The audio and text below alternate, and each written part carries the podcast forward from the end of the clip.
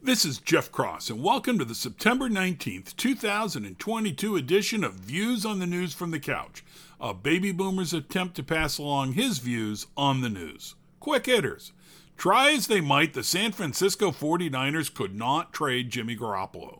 Garoppolo was their sometimes injured, good but not great quarterback. The 49ers' plan was to turn the quarterback duties over to their second year, first round draft pick, Trey Lance. By first round pick, I mean they traded three first round picks so they could select Trey Lance at number three. Since the 49ers could not find a suitable draft pro- partner, probably because teams thought they would release Garoppolo, they kept him, but on a revised contract at a much lower cost but with significant playing time incentives. At the start of game two of this season, Trey Lance suffered an injury that may keep him out the rest of the season. Garoppolo came in, won the game, and will earn, earn a $350,000 bonus for this game alone. Sometimes things work out, except for Trey Lance.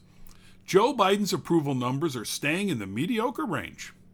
Hurricane Fiona hit Puerto Rico with sustained winds of 85 miles per hour.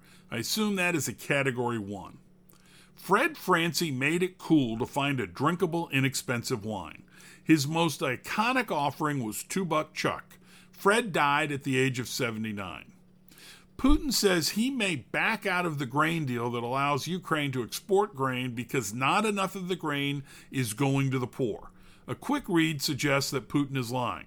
Saying Putin is lying is like saying Trump is bragging. Yeah, we know. Indian and Chinese leaders expressed concerns to Putin over Ukraine, and Putin said he understands. That is what went on in public. In private, I'm guessing more direct words were spoken. Hopefully, something like, This war has to end soon. Makes me wonder if Putin may finally try to deal. That might fit with the grain deal threat that I just mentioned, so he can get some leverage out after the military defeats he has suffered. And Europe is showing real backbone on Ukrainian policy and preparing for a winter without Russian energy supplies. I'm sure Putin was hoping that Europe would waver. So maybe, just maybe, the end is near. This is not the first time I've beat that drum. Moving on. Historically, the United States has been purposely vague on what we would do if China invaded Taiwan. Recently, President Biden said again that the United States would use force to defend Taiwan if China invaded. By force, he meant soldiers. Will the White House walk that back like they have in the past or let it stand? A policy of ambiguity only works if you reasonably make others believe you may do something, but are quiet on what you would actually do. This is not the first time this issue has come up, so the Biden policy seems to be that of an old man who can't remember what he wants to order for breakfast and holds up at the line at McDonald's. Except that people could die. I linked to an article uh, by David Axe that suggests that while COVID is not as deadly as it was due to the vaccine and the fact that many may be getting it for the second time, Around 19% of folks who get COVID per the CDC will suffer from long COVID. Lingering confusion, fatigue, heart and stomach problems, etc. Separately, I read this weekend that they are looking at those who never got COVID or never suffered symptoms to see what they can learn. Good idea. Thinking about COVID caused me to ask where are we now?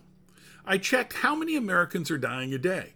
It currently is average 391 per day, over a thousand U.S. deaths every three days.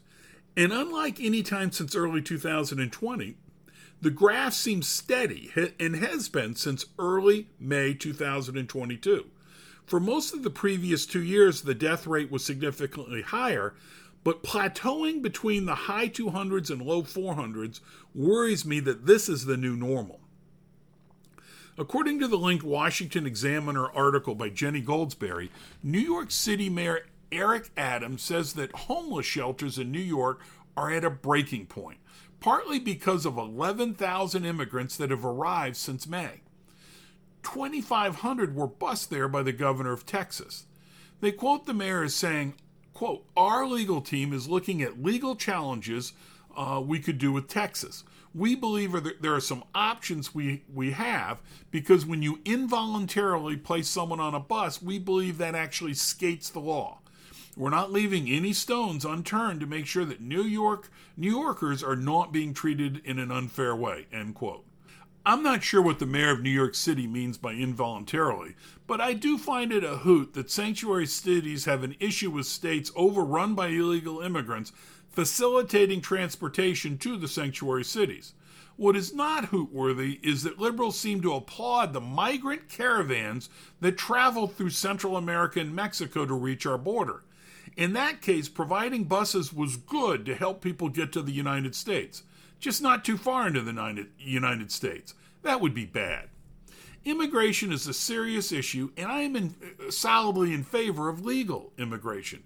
I have never opined on the correct number of folks to let in each year. I have no framework to decide that number.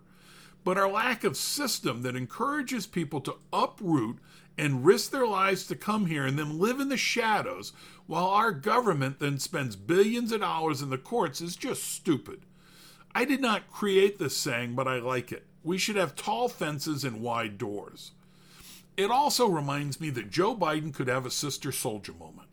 I Googled the name to get the spelling correct and found there's a Wikipedia entry on the idea of a Sister Souljah moment, and that some recommended that Biden have that moment over the Kenosha riots, saying he should call for a stop to the violence. That was back in 2020. Oh, what a good idea that might have been. Getting back to a Sister Souljah moment. It is when a politician takes on an extremist in their own party, which is what Bill Clinton did in 1992. Biden could use immigration to sweep his party to victory in the midterms if he worked to get liberals to stop the facilitation of illegal immigration, did a bit with border security, and worked hard to make the immigrants' lives better, something for all. But what did Sister Souljah say, you might ask?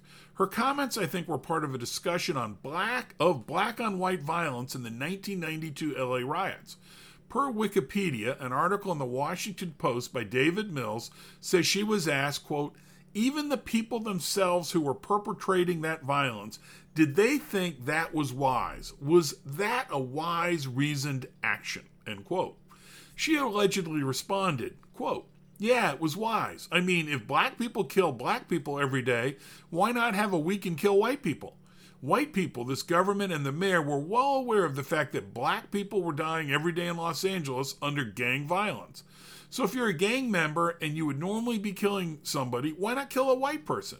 Do you think that somebody thinks the white people are better or above and beyond dying when they would kill their own kind? End quote. Bill Clinton came out against her statement and said if you switch black and white, you would have thought the Ku Klux Klan leader made those comments. By the way, the article suggests that Jesse Jackson defended Sister Souljah and criticized Bill Clinton for his comments. I linked to a Joe Concha article in The Hill titled, Why Has Fact Checking Disappeared Under Biden? For an example, the author mentions that Daniel Dale is a fact checker at CNN and that in the 16 months prior to November 2020, he, quote, appeared or was mentioned on CNN more than once per day on average, according to Mediaite, end quote. Now, per Joe Concha, Daniel Dale is quiet with no fact checks since June. Yeah, I'm a homer for Republicans, and I bring up these things to show the media is unfair. I'm not saying it has to be totally fair. We should have some kind of governmental oversight board on misinformation. Ooh, almost forgot. Under Biden Homeland Security, they tried to create that. I do want people to be aware that news has agenda, and fair minded phrases like fact check are not what they seem to be. Speaking of fact checking, remember when fact checkers in the spring of 2020 fact checked Trump's assertion that we would have a vaccine by the end of the year? They fact checked a prediction and found it very likely wrong and possibly lying. Throw those comments on the opinion page.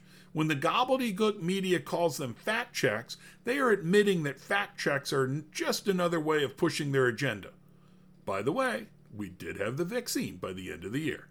Thanks for listening to Views on the News from the Couch. If you like this podcast, please share with your friends. If you did not like it, please share with the rest of the folks you know.